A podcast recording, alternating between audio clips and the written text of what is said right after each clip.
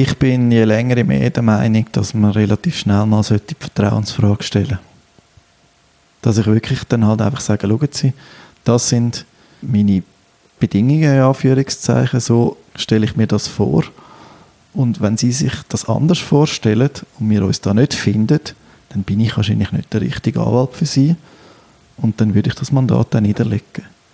Und meine Erfahrung zeigt, dass wenn man die Frage stellt, was, was relativ hart ist, und man möchte das Mandat vielleicht eigentlich gar nicht unbedingt niederlegen, weil es vielleicht ein spannendes Mandat ist, wie auch immer, aber dass das dann häufig etwas auslöst und dass die Leute dann nicht unbedingt davor rennen, dass sie es nicht unbedingt als unanständig empfinden, wenn der Anwalt einmal klar und deutlich mit ihnen redet. Also ich finde, man sollte nicht kuschen.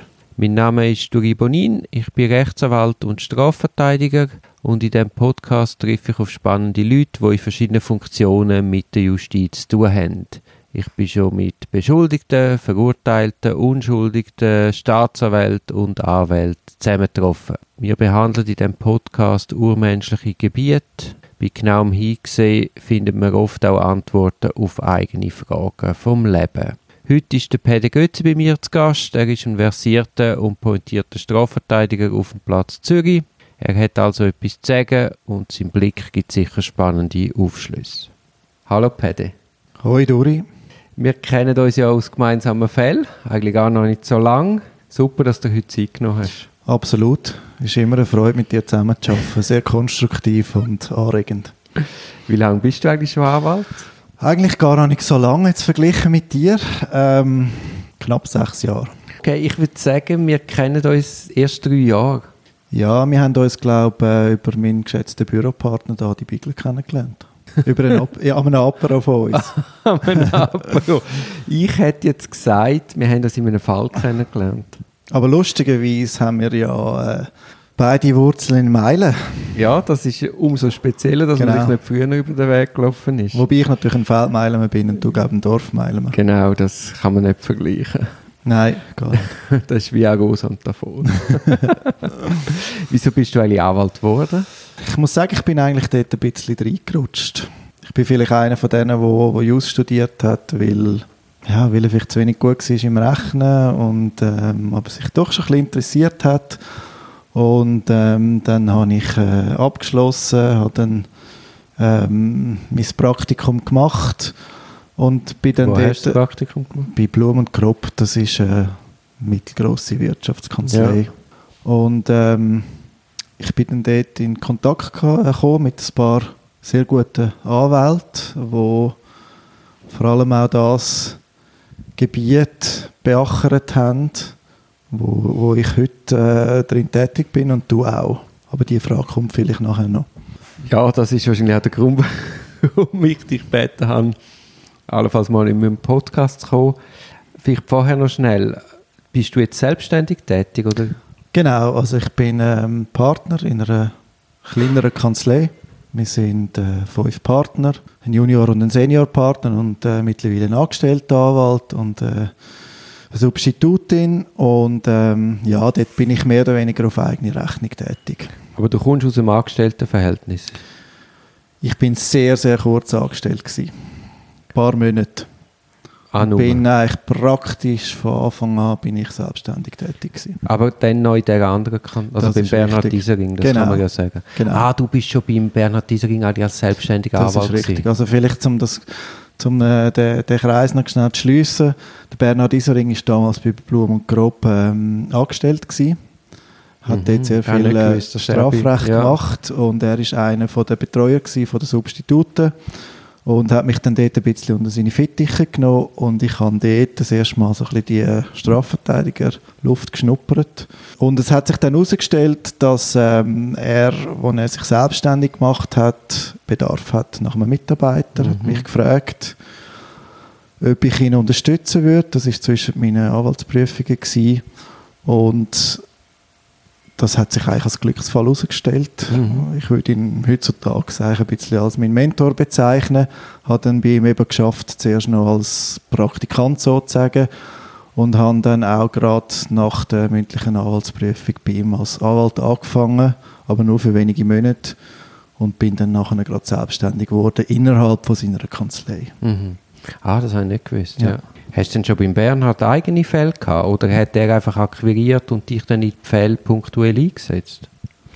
Nein, also ich würde sagen, ich habe ein paar wenige Fälle übernommen aus der Zeit, wo ich noch bei ihm angestellt war. Mhm. Es sind aber wirklich nicht so viel gewesen und habe dann einfach relativ schnell selber akquiriert. Und warum hast du dich entschieden, dass du als Eigenmarke selbstständig arbeiten und nicht in ein Anstellungsverhältnis? Es gibt ja 0,8% der Anwälte machen sich selbstständig. Absolut. Das äh, merkt man immer wieder, wenn man mit gewissen angestellten Kollegen redet. Ja, Viele sind sehr zufrieden im Angestelltenverhältnis. Vor allem, wenn man Leute anstellen will und einmal sagt, hey, Erfolgsbeteiligung, ein bisschen eigenes Unternehmen Risiko tragen, das will ja eigentlich niemand. Absolut, absolut. Obwohl ich muss sagen, gut, ich, ich, ich habe das nicht gesucht, also vor allem nicht so schnell. Ähm, mir ist dann von Seiten von Bernhard Isering und Martin Kessler relativ schnell einfach die, Möglichkeit äh, geboten worden, dass ich mich innerhalb von ihrer Kanzlei selbstständig mache, eigentlich Partner wird von ihnen. Mhm. Und ich habe dann eigentlich dort äh, das Potenzial gesehen, um selber Fälle, genug Fälle akquirieren. Und äh, habe im Prinzip nicht so viele Verpflichtungen gehabt, privat, dass ich das Risiko habe können nehmen. Ist klar, die erste Zeit äh, ist mir ein bisschen Herzbrot, weil man macht amtliche Mandate, wo, wo man nicht gerade Rechnung stellen kann und so weiter. Das muss ich dir nicht sagen. Und, und äh, ja, äh, wir nicht gerade reich, oder? Jetzt ein bisschen salopp gesagt. Aber es hat sich eigentlich als Volltreffer herausgestellt. Also ich würde das so nicht missen. Ja, auf jeden Fall. Und ich glaube auch, je jünger man sich selbstständig macht, umso besser. Weil einfach auch die Fixkosten, die ganze Kostenstruktur vom Leben ist noch tiefer. Also ich glaube, all Absolut. die, die sagen, ja, ich mache mich dann schon mal selbstständig, ich will jetzt noch Erfahrung sammeln, das ist ein Trugschluss. Absolut. Und zum selber Mandat akquirieren, ist es sehr, es ist sehr viel einfacher, wenn man selbstständig ist. Wenn man gegen aussen als selbstständiger Anwalt oder als Partner von einer Kanzlei kann auftreten man ist viel sichtbarer, man kann sich viel besser vermarkten, das klingt jetzt vielleicht ein bisschen übertrieben, aber auch im, im, im Umfeld, die Leute wissen, der, der ist vielleicht auch ein bisschen angewiesen, vielleicht mal auf ein Mandat. Sie denken viel mehr an einem, wenn man angestellt ist, dann kommt man den Leuten, die, die einem könnten Mandat vermitteln nicht als erstes in den Sinn. Mhm. Darum glaube ich, würde ich das absolut unterschreiben, was du sagst. Je schneller man sich selbstständig macht, desto besser. Auf die andere Seite muss man sagen, fachlich ist es sicher auch nicht schlecht, wenn man noch gewisse Zeit unter den Fittichen von einem erfahrenen Anwalt kann arbeiten kann. Da kann man sicher auch profitieren. Mhm. Darf ich fragen, warum du dann von Bernhard gewechselt hast zur Rechtskraft? Also das äh, hat sicher zwei Gründe. Also einerseits ist das äh, die Geografie. Also wir sind ja dort in Meilen gewesen und ähm, ich wohne in Zürich. Und es macht für mich, oder es hat damals dann mehr Sinn gemacht, um auch Kanzlei in Zürich zu haben. Ein anderer Grund ist sicher da die Bigler, der damals auch eine neue Herausforderung gesucht hat und wir uns dann dort zusammengeschlossen haben und gefunden haben, wir machen zusammen etwas. Mhm. Das sind so die zwei ausschlaggebenden Faktoren gewesen. Woher kennst du denn den Adi?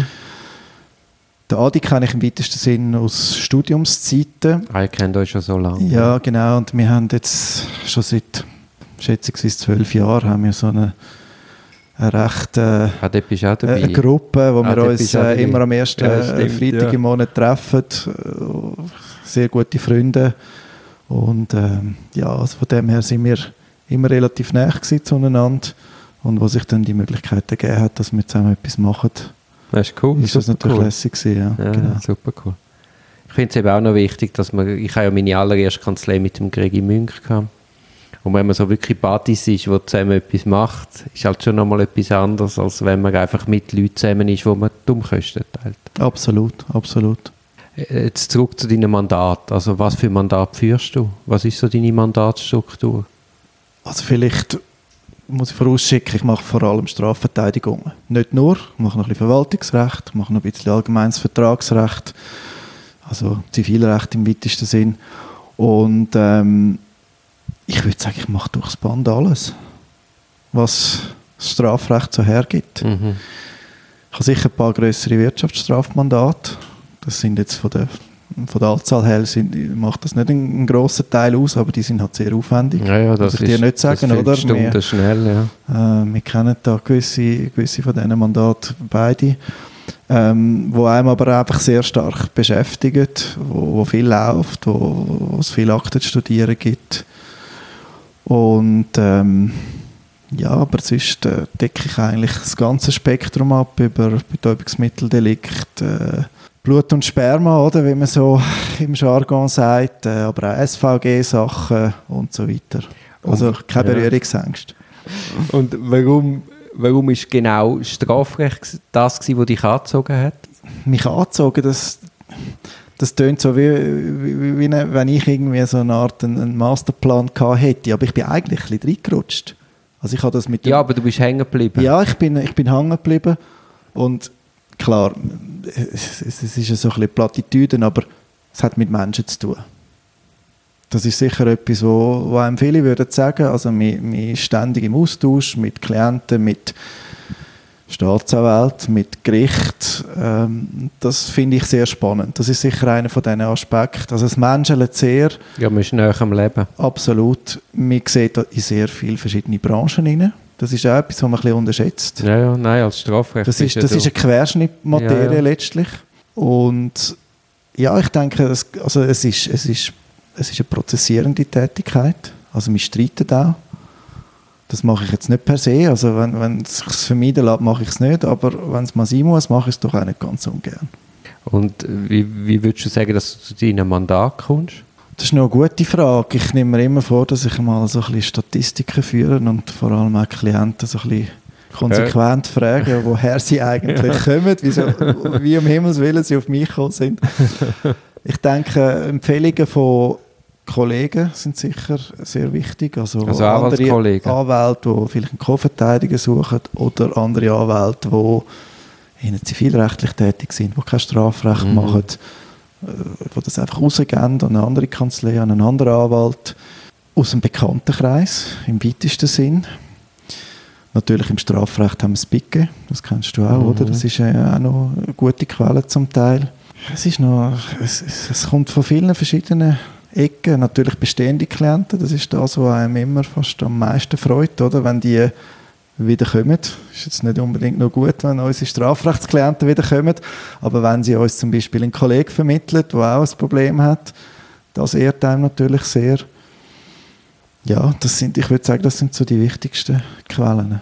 Du hast ja schon gesagt, also du nimmst alle im Mandat an.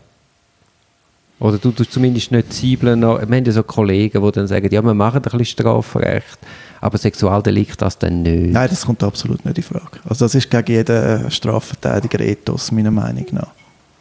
Also Berührungsängste darf es Ja, zumindest eigentlich nicht, nicht. geben. Zumindest nicht am Delikt hängend. Es kann ja schon sein, dass du Berührungsängste hast, du findest, der Klient geht es menschlich nicht. Absolut. irgendein Nein, nein, oder? Aber vom Fall her finde ich auch, also was auch der Deliktvorwurf ist, das darf nicht ausschlaggebend sein.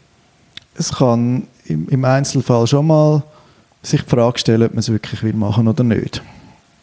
Also es gibt natürlich schon Delikte, wo man muss sagen, doch, das ist jetzt, das ist jetzt nicht ganz einfach.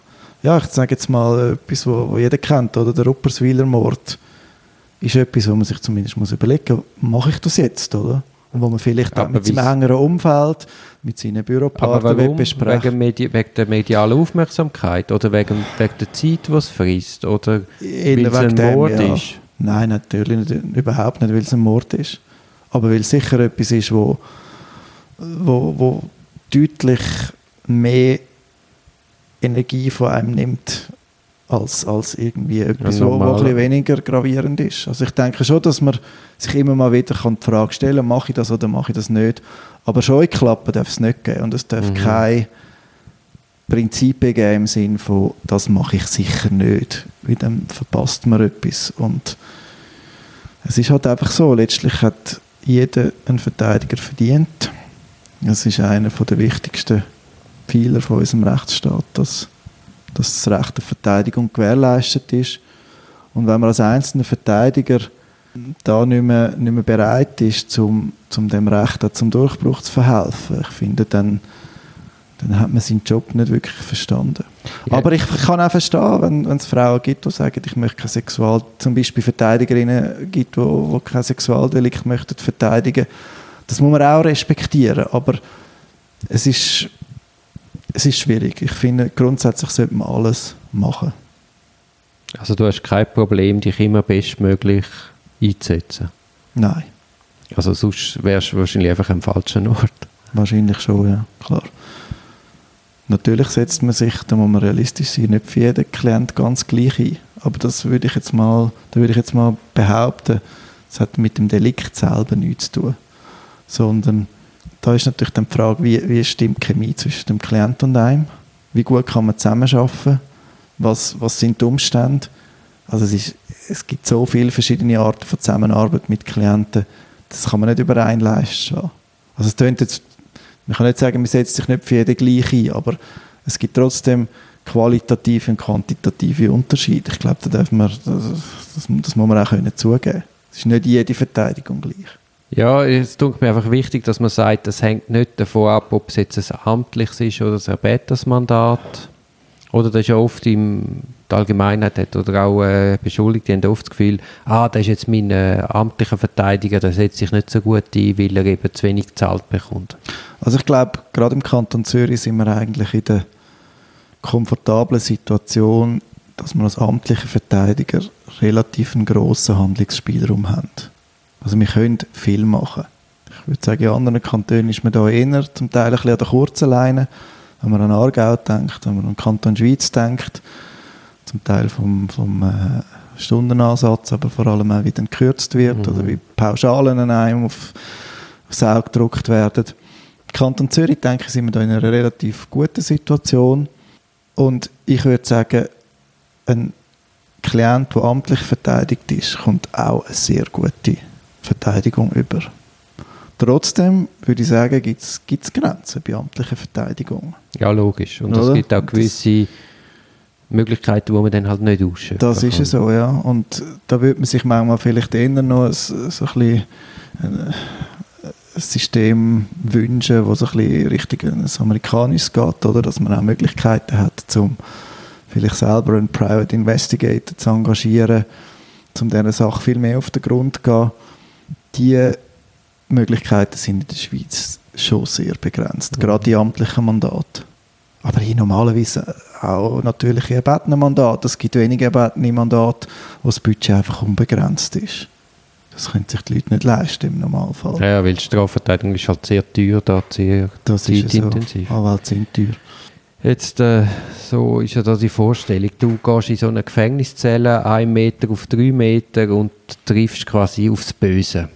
Was macht das mit dir? Wie erlebst du das? Ja, ich glaube, da muss man abstrahieren. Also das Böse ist das Delikt. Du redest jetzt vom Delikt. Das kann böse sein. Und es gibt das geflügelte Wort von wir verteidigen keine Tat, sondern einen Täter. Und das hat eben schon sehr stark etwas. Wenn man sich das ein bisschen abstrakt vorstellt, dass man jetzt einen Mensch vor sich hat, der vielleicht etwas gemacht hat, wo man wirklich gar nicht dahinter stehen kann, dann, dann, dann fährt das noch recht ein. Und äh, ich glaube, das sind Was Leute, heisst das, das Fahrtrecht ist? Ja, wenn man sich das abstrakt vorstellt, dass ich treffe jetzt jemanden, der das gemacht hat, oder, dann macht man sich also Vorstellungen. Aber meine Erfahrung zeigt einfach, dass egal um was für ein Delikt es geht, du hast einen Mensch vor dir und der Durchschnitt von den Menschen, die du vor dir hast, in einer Abstandszelle, die irgendetwas gemacht haben oder die angeblich etwas gemacht haben, ist von der Sympathie her oder von, von, von, von der Chemie, die könnte passen, eigentlich genau der gleiche Durchschnitt wie von den Leuten, die du irgendwie sonst in einer Gesellschaft antriffst oder im Coop oder wie auch immer. Also ich würde jetzt mal behaupten, unter meinen Strafrechtsklienten habe ich mindestens so viele angenehme Menschen, wie ich sonst ganz allgemein im Alltag antreffe. Also du hast ein Delikt, das vielleicht begangen worden ist aber du hast trotzdem einen Menschen vor dir, mit dem du einen guten Draht kannst aufbauen Was sicher auch damit zu tun hat, dass die Personen, wo dir dann, du wirst vielleicht zuteilt, sie haben dich vielleicht, sie haben dich vielleicht gewählt, aber sie sind ja nicht dumm und sie merken natürlich auch, dass du ihre wichtigste Verbündete bist. Gerade in dieser Situation, gerade in der Haftsituation. Ja, ja, aber das ist eben die grosse Frage. Wie begegnest du ihm? Wie kannst du ein Vertrauensverhältnis aufbauen? Wolltest du da mal ein bisschen aus dem Nähkästchen Also- erzählen? Ja, also das ist klar. Also man muss zuerst mal so ein bisschen erklären. Und ich glaube, gerade wenn man als Pickenverteidiger, als amtlicher Verteidiger vom Fall kommt, muss man vielleicht mal so ein bisschen erklären, wie das funktioniert. Dass zwar Kosten vom Staat übernommen werden, aber dass man trotzdem zu 100% den Interessen vom Klienten verpflichtet ist. Und ich sage dann auch, schauen Sie, wenn ich am Staatsanwalt etwas erzähle, was Sie mir da gesagt haben, und das ist gegen Ihr Interesse, dann werde ich sogar bestraft. Also man muss dort amigs so ein bisschen, äh, ein bisschen, ja, ein bisschen erklären, wie das wirklich funktioniert. Ob das dann amigs wirklich ankommt oder nicht, das ist ein bisschen fraglich. Und sonst, glaube ich, ist das Aufbauen von einem Vertrauensverhältnis, äh, das, das braucht seine Zeit. Und das ist tatsächlich so. Zeit, so die wir nicht haben, In Pickenfällen hast du meistens, ich würde sagen, durchschnittlich eine halbe Stunde, oder? Wo kannst mit dem Klienten reden Nachher wird dann irgendwann geklopft und dann heisst es vom Polizist, so, jetzt müssen wir aber langsam fertig machen, ich will jetzt mit der Befragung anfangen. Und das ist tatsächlich sehr schwierig und äh, man kann in dieser halben Stunde nicht sicher sein, ob der Klient einem das sagt, was man wirklich möchte wissen, oder? Jetzt gibt es ja auch Klienten, die wirklich ganz böse sind. Oder sagen wir ganz gefährlich. Hast du auch schon Situationen gehabt, wo du Angst gehabt hast? So in einem ersten Kontakt in einer Zelle, vielleicht der Klient komplett außer sich. Ich habe mal einen Klienten gehabt, der am Telefon immer sehr ausfällig geworden ist, also mich wirklich aufs Übelste beleidigt hat. Und wo mir dann das Gefängnis angeraten hat, dass ich den nicht in einer normalen Abstandszelle treffe, sondern in einer, wo, wo es eine Trennscheibe gibt. Und hast du das gemacht? Ich habe das einmal gemacht, weil sie mir das wirklich äh, sehr nahe gelegt haben. Ich mache das aber sehr ungern, Mhm. weil das schafft Distanz. Und das ist an einem Vertrauensverhältnis natürlich überhaupt Ja, nicht nicht. förderlich. Ja, ja. Ich habe mir das mehr schon abstrakt überlegt, weil es gibt Gefängnisse, zum Beispiel Pfäffiken, wenn man läutet, dann passiert man 10 Minuten nichts. Was zäh. Ja. Oder? Und ich weiß nicht, was passieren würde. Ich habe es noch nie ausprobiert, wenn man jetzt würde Sturm läuten Wenn man einfach zehnmal würde auf den Knopf drücken in kurzer Zeit. Aber wenn der Klient einen würde angreifen weiß ich nicht, ob man die Gelegenheit überhaupt noch hat. Aber wirklich Angst vor einem Klient habe ich wirklich noch nie gehabt. Und hast du schon brenzlige Situationen mit Gegenseiten gehabt? Oder Leute, die, sagen wir auch in einem privatrechtlichen Mandat, die sich von dir irgendwie nicht richtig vertreten gefühlt haben oder so etwas ähnliches? Also nicht so, dass ich jetzt äh, um Leib und Leben gefürchtet hätte, Mhm. aber es gibt natürlich schon unangenehme Situationen, wo es dann wirklich persönlich wird. Und das kann einem dann auch nicht gehen. Mhm. Also auch gegen Anwälte, die einem dann mit Strafanzeigen drohen. Und so Sachen, das, das nehme ich dann nicht auf die Lichtschulter. Mhm. Aber jetzt wirklich, dass ich, dass ich Angst gehabt, hätte, im, Angst gehabt hätte, wirklich so im, im herkömmlichen Sinn, das eigentlich nicht. Mhm. Und wie gestaltest du das Verhältnis zum Beispiel eben zur Gegenseite?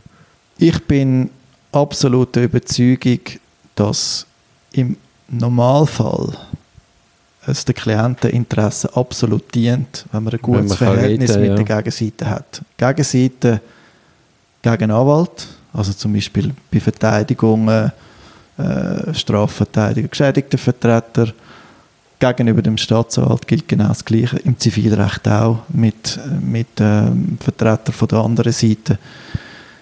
Ich bin absolut der Überzeugung, dass wenn man miteinander reden kann, dass man dann bessere Lösungen erzielt.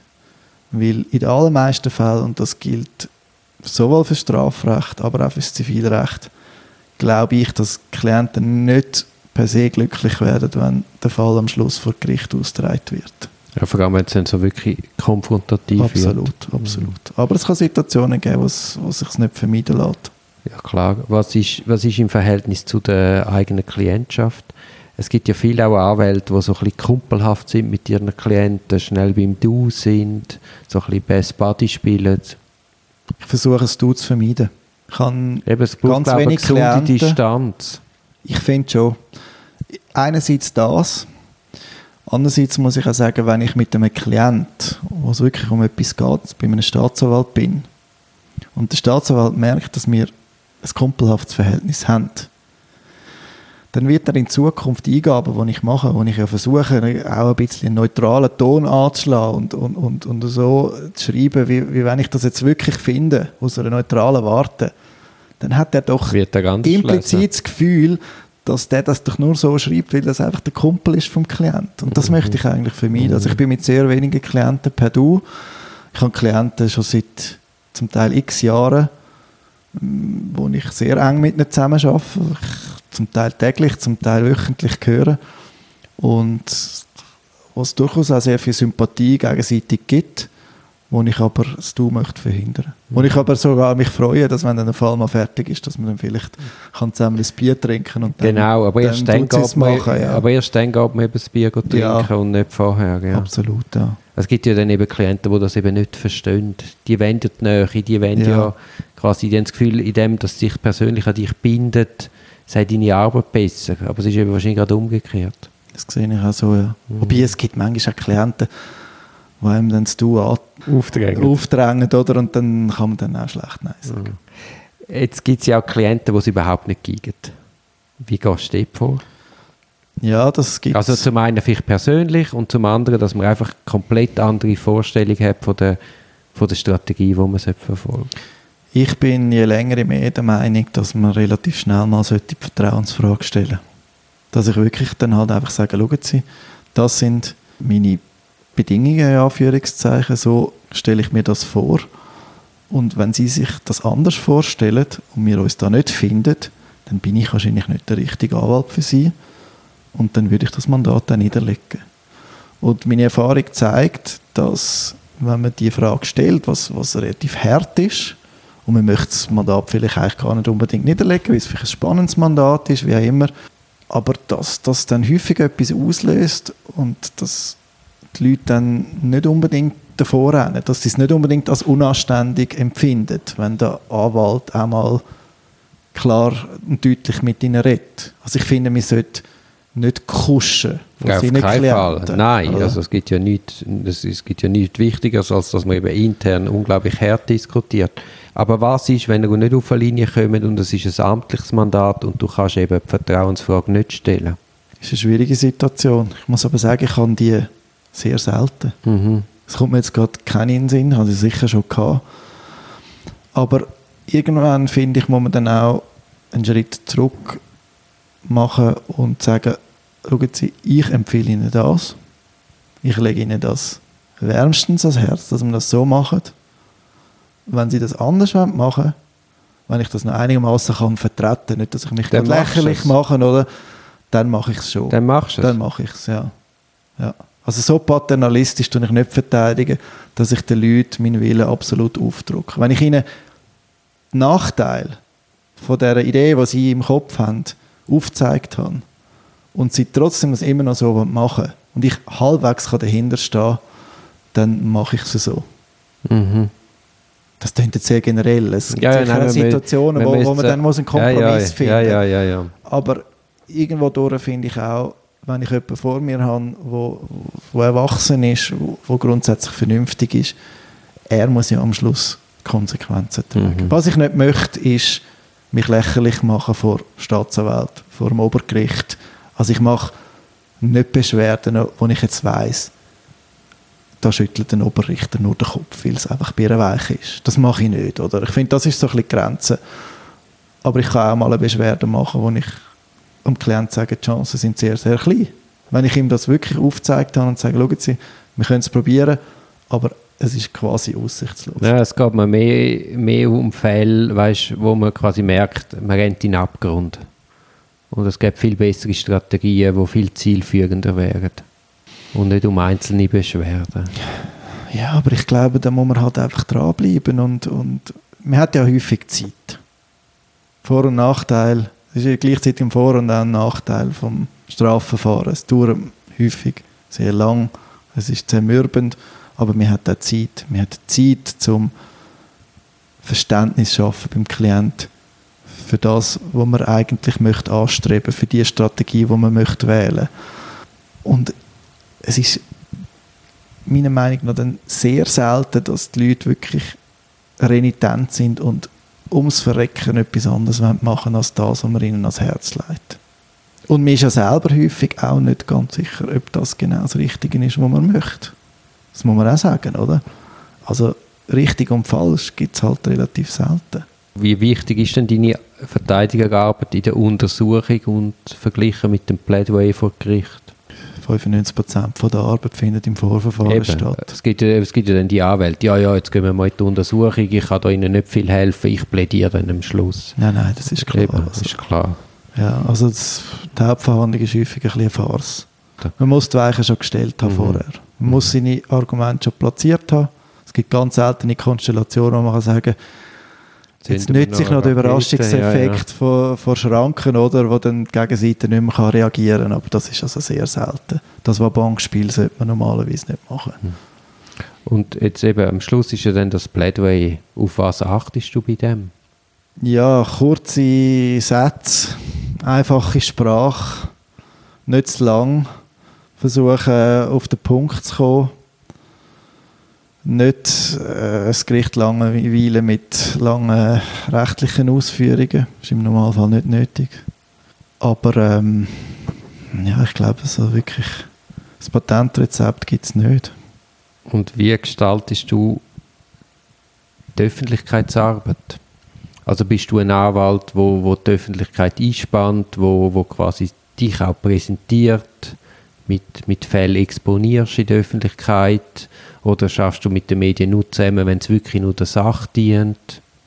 Hast du da irgendeine Philosophie dahinter? Ich habe keine Philosophie, wo ich jetzt könnte sagen, dass ich das so durchziehe. Ich glaube, da muss man ähm, situativ jeweils entscheiden, was Sinn macht. Aber das ist auch schon eine Aber ich- Philosophie. Ich, ja. ja, genau, aber ich würde sagen, im, in, der, in, in der Regel nützt Medienarbeit nicht viel. Ich habe das Gefühl, wenn man an die Medien geht, dann muss man wirklich gute Gründe haben, weil als Beschuldigter in einem Strafverfahren ist man eigentlich medial in der Defensive im Normalfall. Und man wird vorverurteilt, wenn, wenn, wenn der Anwalt noch ein Interview macht, dann wird der Fall wieder präsentiert in den Medien. Wichtiger ist eigentlich, dass die Öffentlichkeit kann vergessen kann, meiner Meinung nach. Das heißt, man sollte eigentlich im Normalfall die Öffentlichkeitsarbeit auf, auf, auf kleiner Flamme halten, wenn es irgendwie möglich ist. Aber das, es gibt auch es gibt, es gibt Klienten, die absolut das Bedürfnis haben, sich mitzuteilen in den Medien. Da gibt es gewisse Anwaltskollegen, die für das prädestiniert sind, die sich dann auch wirklich exponieren und sich vor den Klienten anstellen. Und es wird dann wie ein Fall Kollege XY und es ist dann vielleicht weniger ein Fall, wo, wo eigentlich der Beschuldigte betrifft. Und das kann schon unter Umständen Sinn machen. Aber das sind wenig Fälle, würde ich sagen. Im Normalfall, wenn die Klienten das Bedürfnis haben, an die Medien zu gehen, dann überschätzen sie sich häufig ein bisschen. Weil sie wissen gar nicht, Was wissen sie gar nicht? Ja, sie, sie haben das Gefühl, das interessiert die Leute und ihr Standpunkt ist wirklich sie sind- interessant. Die oder? sind, ja wie, die sind ja wie in einem Tornado in dem Ja. Auge rein und rundum wirbelt es und sie verstehen oder sie sehen gar nicht, dass der Tornado eben weiterzieht und morgen wirbelt es anders und übermorgen da und die Leute unglaublich schnell vergessen. V- Viele Beschuldigte, ob zu Recht oder zu Unrecht, sind der Meinung, dass gegen sie äh, Hexenjagd äh, gemacht wird von Seiten von der, von der Strafbehörden oder von den Medien, dass sie ungerecht behandelt werden. Das mag stimmen, aber ich glaube, es ist sehr, sehr schwierig, diese Message gegenüber den Medien und der Öffentlichkeit wirklich zu transportieren, sodass die Stimmung in der Öffentlichkeit in Richtung vom Beschuldigten kippt. Dass die Öffentlichkeit das Gefühl hat, ja, der Staatsanwalt ist jetzt wirklich der, wo, wo da auf dem Holzweg ist und eigentlich ist der Beschuldigte der, wo man müsste schützen. Es gibt, es gibt äh, Ausnahmen, also ich habe jetzt heute gerade äh, in der NZZ gelesen von der Chilis-Affäre, einen sehr langen doppelseitigen Bericht, wo der Staatsanwalt Hausherr wieder sehr stark in der Kritik ist, dass er viel zu lang untersucht hat, dass, dass sich das meiste in die Luft aufgelöst hat. Und der Protagonist, der jetzt da vor Gericht gestanden ist, der kommt eigentlich sehr gut weg. Aber das sind Ausnahmefälle. Im Normalfall sind Sympathien von der Öffentlichkeit nicht unbedingt bei den Beschuldigten. Und dass man, das, dass man den Eindruck irgendwie kann kehren in den Medien, indem man gute Öffentlichkeits-, Medienarbeit leistet, das ist sehr, sehr schwierig. Also ich habe jetzt nicht das Gefühl gehabt, dass der Kantonspolizist besonders gut weggekommen ist. Es kommt einfach der Staatsanwalt auch nicht gut weg. Mhm. Und die Arbeit wird für einmal kritisch hinterfragt. Aber schlussendlich ist der Kantonspolizist schuldig gesprochen worden. Vielleicht auch nicht für alles und das Ganze, aber schlussendlich für das, was er schuldig gesprochen wurde, ist, ist etwas, was einfach nicht geht. Klar, aber der Grundton vom Artikel ist doch, eigentlich ist da ein bisschen übertrieben worden. Eigentlich hat man da mit Kanonen auf Spatzen ja, aber geschossen, man, aber man, ja, aber man hätte schlussendlich einen Kantonspolizist müssen schuldig sprechen Wieso soll der geschont werden? Also weißt du, verglichen mit anderen Fällen, wo man ja auch einen immensen Aufwand betreibt. Und ja, man, wenn absolut, die eigene ja. Behörde im Verdacht steht, zu mauscheln und sich Vorteile rauszunehmen aus dem Amt raus, finde ich es wichtig vom Staat her, dass man ein Zeichen setzt und das auch genau anschaut. Und wenn sich am Schluss in Luft auslöst, dann muss man nicht brüllen, sondern muss man dankbar sein und sagen, ah, der Rechtsstaatssystem funktioniert. Das ist, das ist so. Also ich habe den Artikel von der NZZ wirklich einfach nicht, da, da, hat der Journalist nicht verstanden, um was es in diesem Verfahren gegangen ist. Da ist die ganze Kantonspolizei auf dem Prüfstand gestanden und da hätte müssen sauber untersucht werden. Siehst du das anders? Weißt, es ist nicht ich habe es zu wenig, ich has zu wenig äh, wenn die Kantonspolizei im Verdacht steht, so etwas zu machen, zu mauscheln, äh, Amtsgeheimnisverletzungen zu begehen, um sich eigene Vorteile rauszuholen, dann muss man doch ganz akribisch und genau anschauen. Absolut, nein, da bin ich, da bin ich sicher an dieser Meinung. Mein Punkt ist einfach, medial, denke ich, hat jetzt da das Pendel eher Richtung Beschuldigten ausgeschlagen wenn ich den Artikel lese. Da kannst, das ist ein Artikel in einer Reihe von verschiedenen Artikeln. Oder in der Weltwoche hat es einige gegeben, die die gleiche Kerbe geschlagen haben. Und dort, denke ich, hat das durchaus Sinn gemacht, dass man wahrscheinlich auch in die Richtung dann jeweils äh, sich gegenüber den, den Medien geäußert hat. Ja, ja, ich meine, der Kantonspolizist hält sich ja offensichtlich für unschuldig und darum wird er jetzt auch durch alle Instanzen marschieren. Darum ja. hat er auch keinen Strafbefehl akzeptiert. Und das ist sein legitimes Recht. Also wir wissen ja beide nicht genau. viel zu wenig Fakten. Und ich glaube jetzt, wenn jetzt sein Anwalt im Zusammenhang mit dem Strafprozess auch mit den Medien geredet hat und so einige Artikel kommen, kann das durchaus eine positive Wirkung haben für einen allfälligen Berufungsprozess. Würde Ander, ich nicht ausschließen. Andererseits, oder? bevor der Artikel jetzt gekommen ist, habe ich den Namen von dem Polizisten nicht gekannt. Jetzt weiß ich, wie er heißt. Ja, aber ich glaube, das ist so ein Alias, oder? Meinst du? Nicht, ist aber hat ein Sternchen hinter dem Namen gehabt, nicht? Nein, ich habe es nicht Ehrlich? Gesehen. Ja gut, das wäre natürlich der Super-GAU, das ist also klar, eben? Also ja. das wäre ein riesen Nein, natürlich, ja. Okay. Und das ist natürlich so. Also ich glaube, wenn man. Nein, ich sie. Ich glaube, wenn man, wenn man an die Medien geht, muss man sich bewusst sein, dass auch, wenn nachher anonymisiert über einen berichtet wird, dass mindestens das nähere Umfeld von einem, beruflich, familiär, ähm, Kollegenkreis, dass natürlich die Leute wissen, wer gemeint ist. Das muss man sich bewusst sein. Ja, wobei, ich habe schon Fälle gehabt, weißt du, so wirklich äh, ein Speerfeuer im Tagi, wochenlang, täglich, so eine Serie. Hey, ein halbes Jahr später hat jeder noch gewusst, oh, da war irgendetwas gewesen, aber so wirklich einordnen, was es war, hat niemand mehr können. Also es ist einfach, weißt du, es ist so schnelllebig und die, die Parade zieht weiter und der Lärm geht andersweitig weiter, also... Klar, aber es bleibt gleich irgendetwas hängen, wenn über das laufende Strafverfahren berichtet wird, dann ist das medial groß und wenn es am Schluss zu einer Hauptverhandlung kommt, wo man freigesprochen wird, dann ist das vielleicht äh, der Zeitungen einen kurzen Artikel wert und, die Leute lesen es nicht einmal.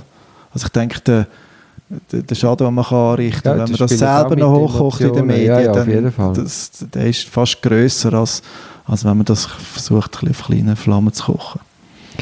Jetzt, jetzt gehen wir mal in den Schluss vom Strafverfahren wenn du jetzt das allgemein willst sagen, hast du das Gefühl, die Strafjustiz produziert gerechte Urteile, zumindest im Kanton Zürich? Sehr eine schwierige Frage. Ich, Recht und Gerechtigkeit, das ist ja so ein eine Sache, oder? Ich glaube, da könnte man relativ lange darüber philosophieren. Ich denke, es ist es wäre schon die Idee, dass, dass die Urteile, die von der Strafjustiz produziert werden, dass die auch gerecht sind. Aber letztlich müssen sie am Recht entsprechen. Und man wird verurteilt, wenn es Beweis gibt. Wenn es keinen Beweis gibt, wird man nicht verurteilt. Das kann unter anderem... Aber funktioniert das? Sind ja auch nur Menschen, die haben ja auch nur Bauchgefühl. Ist etwas ein Beweis? Ist es ein Entlastungsbeweis? Ist es irgendwas? Ist es? ich glaube, es funktioniert so gut, wie, äh, wie Menschen halt funktionieren, dass sie nämlich keine Roboter sind, wo man oben rein den Sachenverhalt kann reinlassen und dann kann man äh, am Rad drehen und am Schluss kommt das gerechte Urteil raus. Sondern die, die Urteile sind so gut und schlecht, wie wir Menschen sind, wie unser Urteilsvermögen ist. Und ich glaube nicht, also ich glaube nicht, dass wir unser System ist grundsätzlich tauglich, um in einem grossen, um in vielen Verfahren gute Urteile zu erwirken. Das würde ich schon sagen. Und du findest, also du würdest sagen, das ganze Verfahren, das dort führt, ist tauglich? Stichwort Versverfahren, Stichwort Waffengleichheit. Also Waffengleichheit ist sicher das Problem. Oder die Macht von der Staatsanwaltschaft ist ja ist im Rahmen von der Revision oder von der neuen Strafprozessordnung nochmal gestärkt worden. Man steht eigentlich als Beschuldigter zusammen mit seinem Anwalt, mit seinem amtlichen Verteidiger vielleicht der geballten Staatsmacht gegenüber. Das, die, die, die besteht aus Polizei, aus Staatsanwaltschaft, aus Zwangsmaßnahmengericht, aus Gericht. Und unendliche finanzielle Möglichkeiten. Absolut. Und als Anwalt muss man jede Minute nach einer Rechenschaft ablegen, was man dort gemacht hat, wohingegen die Staatsanwaltschaft einfach jahrelang kann ermitteln mit allen möglichen Ressourcen und Akten wälzen. Das ist, da gibt es sicher ein Ungleichgewicht. Das ist, das ist keine Diskussion. Und trotzdem würdest du sagen, insgesamt gibt es faire Urteile? Es ist die Frage, was die Alternative ist. Eben, ich habe es ich äh, vorher schon gesagt, es wäre sicher sehr spannend, wenn man als Verteidiger, als, als Beschuldigter mehr Möglichkeiten hätte, um seine Unschuld zu beweisen. Dass man mehr Ressourcen hat. Das wäre sicher, wär sicher etwas, wo man, wo man ähm, aber ist denn das wo, wo, wo, wünschenswert wäre. Und was sicher auch besser wäre, wenn man einen unmittelbaren Strafprozess hätte. Wo wirklich dann halt Verteidigung und Anklage vor Gericht, in Amerika ist es, ist es Jury, oder? Also Laienrichter, ähm, Geschworene, wo, wo jede Seite dann die gleichen Möglichkeiten hat, um ihre Position denen darzulegen und die davon zu überzeugen. Heute ist es so, dass der Staatsanwalt einfach über lange Zeit kann belastende Sachen sammeln und die am Schluss ja. am Gericht einreichen. Also, äh, Theoretisch wäre er ja verpflichtet, auch die entlastenden Sachen nein, zu suchen. Also, unserem Staatsanwalt wird ja quasi von Gesetzes wegen, wie gesagt, er, kann so, er muss sowohl entlastende wie belastende Beweise sammeln, aber wir beide wissen, faktisch ist es einfach eine Maschinerie, die natürlich auf Überführung ausgerichtet ist. Ja, das kann man so sagen, ja. Jetzt sind wir beim Punkt, warum braucht es überhaupt eine Verteidigung? Warum braucht es eine Verteidigung? Also grundsätzlich würde ich sagen, gibt es einen menschlichen und einen fachlichen Aspekt. Also ich glaube, auch das Strafrecht ist heutzutage dermaßen komplex geworden, das Strafprozessrecht, aber auch das materielle Strafrecht, dass man das als Laie nicht, dass man sich nicht selber kann verteidigen kann dass man die Argumente gar nicht findet, wo einem dann könnten vor dem Staatsanwalt oder vor dem, vor dem Gericht helfen. Das, das, ist, das ist undenkbar. Aber ich glaube, es geht auch um den Beistand. Also man braucht jemanden, der für einen schaut, der ein Sparringpartner ist für Argumente, der vor einem hersteht, wo, wenn ein Staatsanwalt Grenzen überschreitet und Druck ausübt, in einer Einvernahme zum Beispiel, was er nicht sollte, wenn er eben eine Grenze überschreitet, dann muss man einen haben, der aufsteht und sich wehrt für den Klient. Das kann man nicht selber. Die Leute, die in einem Strafverfahren drin sind, die sind zum Teil so im Tunnel, die können nicht mehr klar denken, die sind vielleicht verhaftet worden, die haben nicht mehr geschlafen, die Familie geht bach ab, das Geschäft und so weiter. Da brauchst du eine neutrale Stimme in, in, in der Person von einem Verteidiger, wo dir beisteht wo dich vielleicht auch kritisch hinterfragt. Oder? Wo dir auch vielleicht mal sagt, schauen Sie, aber diese Beweislage ist jetzt so erdrückend, da müssen wir jetzt eine andere Lösung finden. Das ist für mich so ein bisschen die, die, die integrale Funktion von der Verteidigung. Du gehst ja als, Strafrecht gehst du ja auch vom Delikt aus. Du weißt ja, was für Voraussetzungen, was für Bedingungen müssen gegeben sein, dass, dass überhaupt ein objektiver und subjektiver Abstand erfüllt sind. Und in diesen Leitplanken kannst du deinen Klienten natürlich so ein bisschen lenken, was er sagt, auf welche Punkte er muss äh, achten, oder, wenn er Aussagen macht beim Staatsanwalt oder vor Gericht. Und wenn du, wenn du die rechtlichen Leitplanken nicht kennst, ist das sehr, sehr schwierig. Es geht nicht darum, irgendwie eine Geschichte zu finden. Das ist relativ selten, oder? Und ich glaube, das ist doch auch sehr wichtig. Du hast vorher gesagt, ja, wenn, wann findet die Arbeit vom Strafverteidiger statt? Ist das vor Gericht mit dem Plädoyer? Das ist so, landläufig stellt man sich das so vor. Das ist natürlich überhaupt nicht so. Also ich glaube, die allerwichtigste Situation ist der Moment, wo man den Klienten in der Abstandszelle das erste Mal trifft und schon mal einspurt, was man für eine Strategie hat. Zumindest mal für den Anfang von einem Strafverfahren. Und da ist natürlich die Hauptfrage, die sich stellt, machen wir Aussagen oder nicht? Und die Entscheidung können Laien nicht selber fällen. Erstmal, sie wissen gar nicht, dass sie das Recht haben, die Aussage zu weigern. Das wird ihnen zwar in aller Regel gesagt bei polizeilichen und staatsanwaltlichen Einvernahmen, aber was das wirklich bedeutet und dass der Gesetzgeber das ernst meint, dass man das Recht wirklich hat und dass man nachher nicht per se als schuldig gilt, wenn man äh, das Recht auch wahrnimmt, das muss man den Leuten wirklich eintrichtern und man muss ihnen vor- und Nachteile von so einer Strategie aufzeigen. Weil da kommen sie nicht selber drauf. Dass Aussageverweigerung Sinn machen könnte, kommt niemand selber drauf. Ja, Im Gegenteil. Wir werden erzogen, wenn man gefragt wird, gibt man Antworten. Natürlich. Die Polizei macht auch den Eindruck, man kennt den Sachverhalt schon, jetzt wollen wir einfach Bestätigung. Der Mensch will sich rechtfertigen. Ja, logisch. Das ist urmenschlich, oder? Wenn, wenn ich dich mit einem Vorwurf konfrontiere, dann hockst du nicht da und sagst nichts, sondern du suchst nach Gegenargument. Du willst deine eigene Story entwickeln. Und das kann eben gerade in einem frühen Stadium vom Strafverfahren kann das genau das Falsche sein. In einem Zeitpunkt, wo man noch keine Akteneinsicht hat, wo man gar nicht genau weiß, was die Strafbehörden wissen, was, was, was der eigentliche Vorwurf ist, wie die Beweislage ist. In dem Moment ist es häufig viel sinnvoller, wenn man mal nichts sagt. Es kann die Strategie kann auch wieder, muss man vielleicht auch wieder über den Haufen werfen. Ja gut, das, aber... Die muss, die, da muss man flexibel bleiben. Genau. Es ist so eine rollende Planung, wobei man sagen muss, wenn einmal etwas in der Welt ist, bringst du es fast nicht mehr weg. Also im Zweifel bist du einfach mal ruhig. Absolut, ja. Und äußern kann man sich in aller Regel immer noch später. Ja, immer. Immer. Aussagen machen häufig dann Sinn, oder könnte unter Umständen Sinn machen, wenn Haft droht. Ist, ist kritisch, oder? Weil wir wollen eigentlich nicht unbedingt, das dass das Aussageverhalten mit der Frage, ob jemand in Haft kommt, äh, überhaupt in Verbindung gebracht wird. Aber da muss man realistisch sein, dass, dass das halt letztlich dann doch einen Zusammenhang hat. Stichwort äh, Kollusionsgefahr. Das ist ein äh, weites Thema, wo ich ja mit dem Büropartner Adi Bigler auch ein Buch zusammengeschrieben habe. Ja, sehr ein gutes Buch, das ich sehr gerne konsultiere. Danke. Äh, aber ich glaube, das Feld verlömmen und jetzt noch zum Schluss schnell, wenn wir jetzt noch schnell auf, auf uns selber schauen. Also wir sind ja doch involviert in grauenhafte Geschichten. Was macht das mit dir selber? Das ist ein bisschen die Frage nach dem, nach dem Menschenbild, oder? wie sich das entwickelt hat im im Verlauf der Berufsjahr. Hat sich das verschlechtert? Ist man, ist man desillusioniert? Hat man das Gefühl, es ist alles schlecht?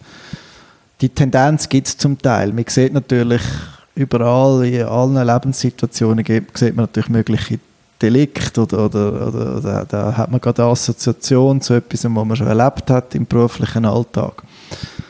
Aber da komme ich wieder auf, auf etwas zurück, was ich vorher schon angetönt habe ich habe zwar vielleicht einen Straftäter als Klient, aber das ist eine angenehme Person. Ja, vor allem, es ist so schnell passiert und das kann jedem von uns passieren. Das ist ja so, ja. Also mir ist... Es ist nicht einfach das Böse. Das ist ja so, ja. Gut, böse, gut und böse. Ich glaube, das ist für einen Strafverteidiger und nicht nur für einen Verteidiger, ganz allgemein für alle, die in der Strafjustiz tätig sind, sind das sehr, sehr gefährliche Kategorien. Weil wer entscheidet, wer gut oder böse ist. Empfindest du deinen Job generell als belastend? Also wenn ich das jetzt so höre, wohl nicht, oder? Nein. Ich, ich habe das Gefühl, ich bin in der glücklichen Lage, dass ich relativ gut kann abschalten kann. Mhm. Also es ist Wie nicht so, dass ich die Fälle insofern heimnehme, als dass ich über nichts anderes kann denken und dass ich wirklich belastet bin. Du meinst, wenn ich, was ich konkret mache, dass ich, dass ich kann vergessen, was ich den Tag durch erlebt habe. Außer oder jetzt gerade die Flasche Wein, die wir jetzt da so getrunken haben. ja, das ist äh, sicher eine von den Methoden, aber die hat auch ihre Nachteile. Ja, eben, dass auf Tour geht, die nicht. Also, man macht sich schon Gedanken und ich ertappe mich immer wieder, dass ich in Situationen wie unter der Dusche über einen Fall Mhm. mir Gedanken mache und was man dort jetzt noch können sagen und ob ich jetzt vielleicht dem Klienten gleich noch das soll vorschlagen oder irgendetwas, das gibt's. Aber das ist im Normalfall nicht negativ. Negative Gedanken habe ich eigentlich dann, wenn ich das Gefühl habe, da habe ich eine falsche Entscheidung getroffen. Oder vielleicht sogar, was zum Glück nicht so häufig vorkommt, da habe ich einen Fehler gemacht. Das sind die Situationen, die mich, überla die mich belasten. Interessanterweise gerade in den komplexen Fällen, wo, wo sehr zeitintensiv ist, wo viel äh, Hirnschmalz äh, muss aufgewendet werden, dass, dass, man, dass man diesen Fällen äh, gerecht wird, bin ich irgendwie in der glücklichen Lage, dass meine Klienten sehr angenehme Menschen sind. Sie sind fordernd fachlich und sie wollen sehr viel wissen, aber sie sind eben dann gleichzeitig auch sehr dankbar und sie können etwas annehmen und sie hören und sie sind nicht taub für meine, für meine Empfehlungen. Aber eben, das ist genau deine Qualität, weil du das kannst vermitteln. Ist das jetzt ein Kompliment? Nein, aber ich glaube, da, da, da ist natürlich ein ganz wichtiger Faktor, dass man sich einfach Zeit nimmt. Ja, aber und dass man den Leuten das einfach immer wieder erklärt. Und manchmal ist mir es fast ein bisschen leid, weil sie stellen ja einem immer wieder die gleichen Fragen und sie, sie fragen ja immer wieder, ja, wie schätzen sie die Situation wie kommt es raus und können wir nicht noch irgendwie etwas machen und so. Und die Fragen sind manchmal anstrengend, weil ich, ich bringe dann häufig das Bild von der Kristallkugel und sage dann den Leuten, schauen Sie, ich, ich kann es auch nicht sagen. Es gibt da verschiedene Abzweigungen, die der Fall könnte nehmen. Aber es ist halt trotzdem wichtig, dass man sie immer wieder abholt und dass man sie ihren Ängsten und ihrer Unsicherheit, die sie verständlicherweise mit sich tragen, dass man sie dort, dass man sie dort äh, betreut und Ernst dass man, nimmt. dass man sie ernst nimmt und dass man immer wieder erklärt, um was es jetzt geht. Ja, ja, ich, ich glaube, glaube, dann fangen sie einem auch an zu vertrauen und dann hören sie auch auf einem, was man ihnen empfiehlt.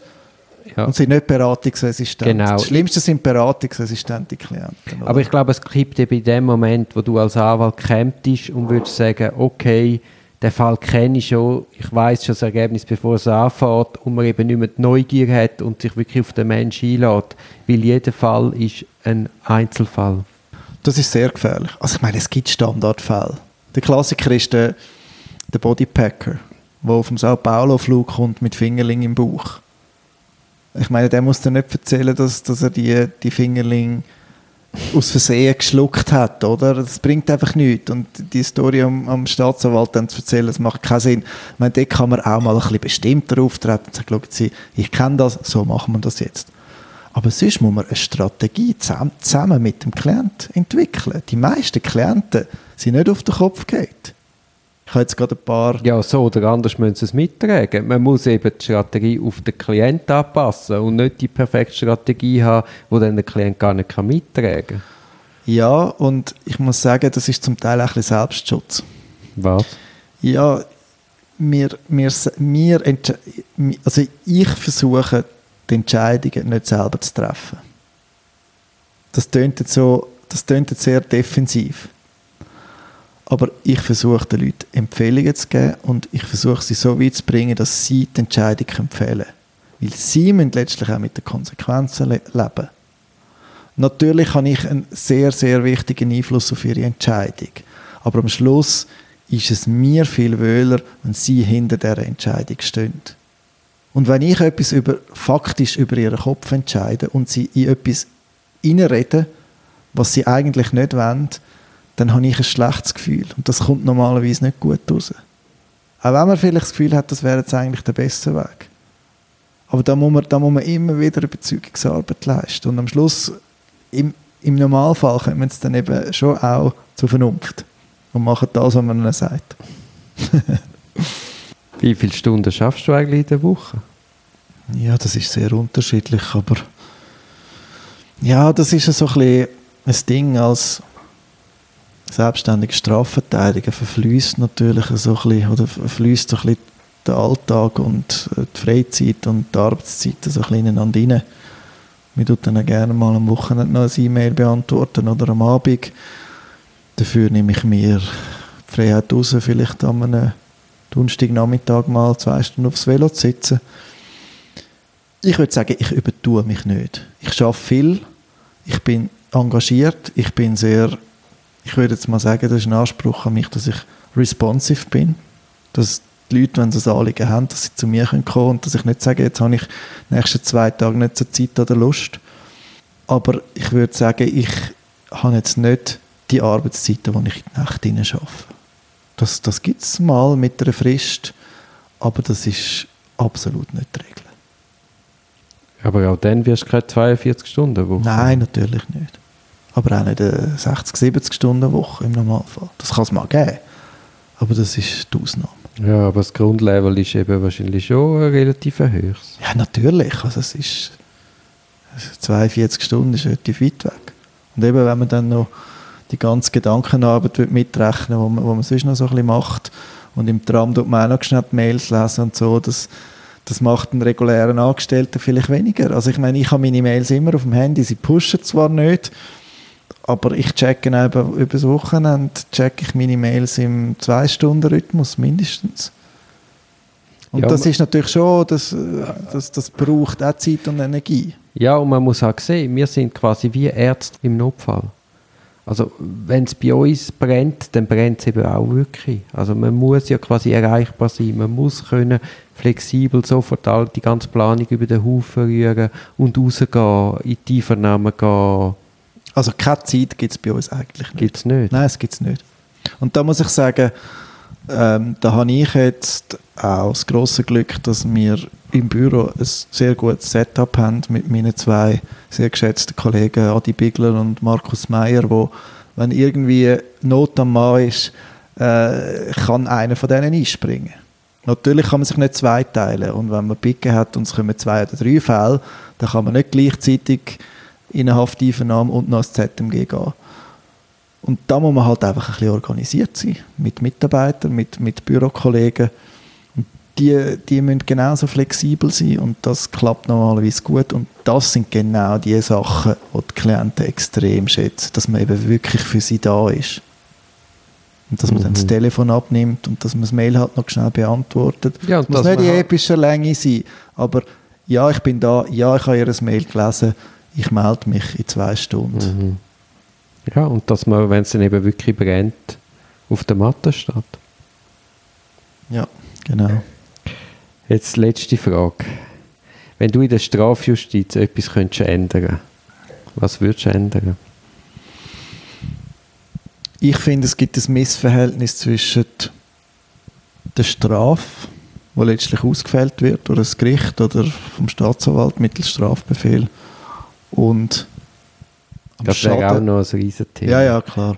Und am Schaden, in Anführungszeichen, der angerichtet wird durch das Vorverfahren.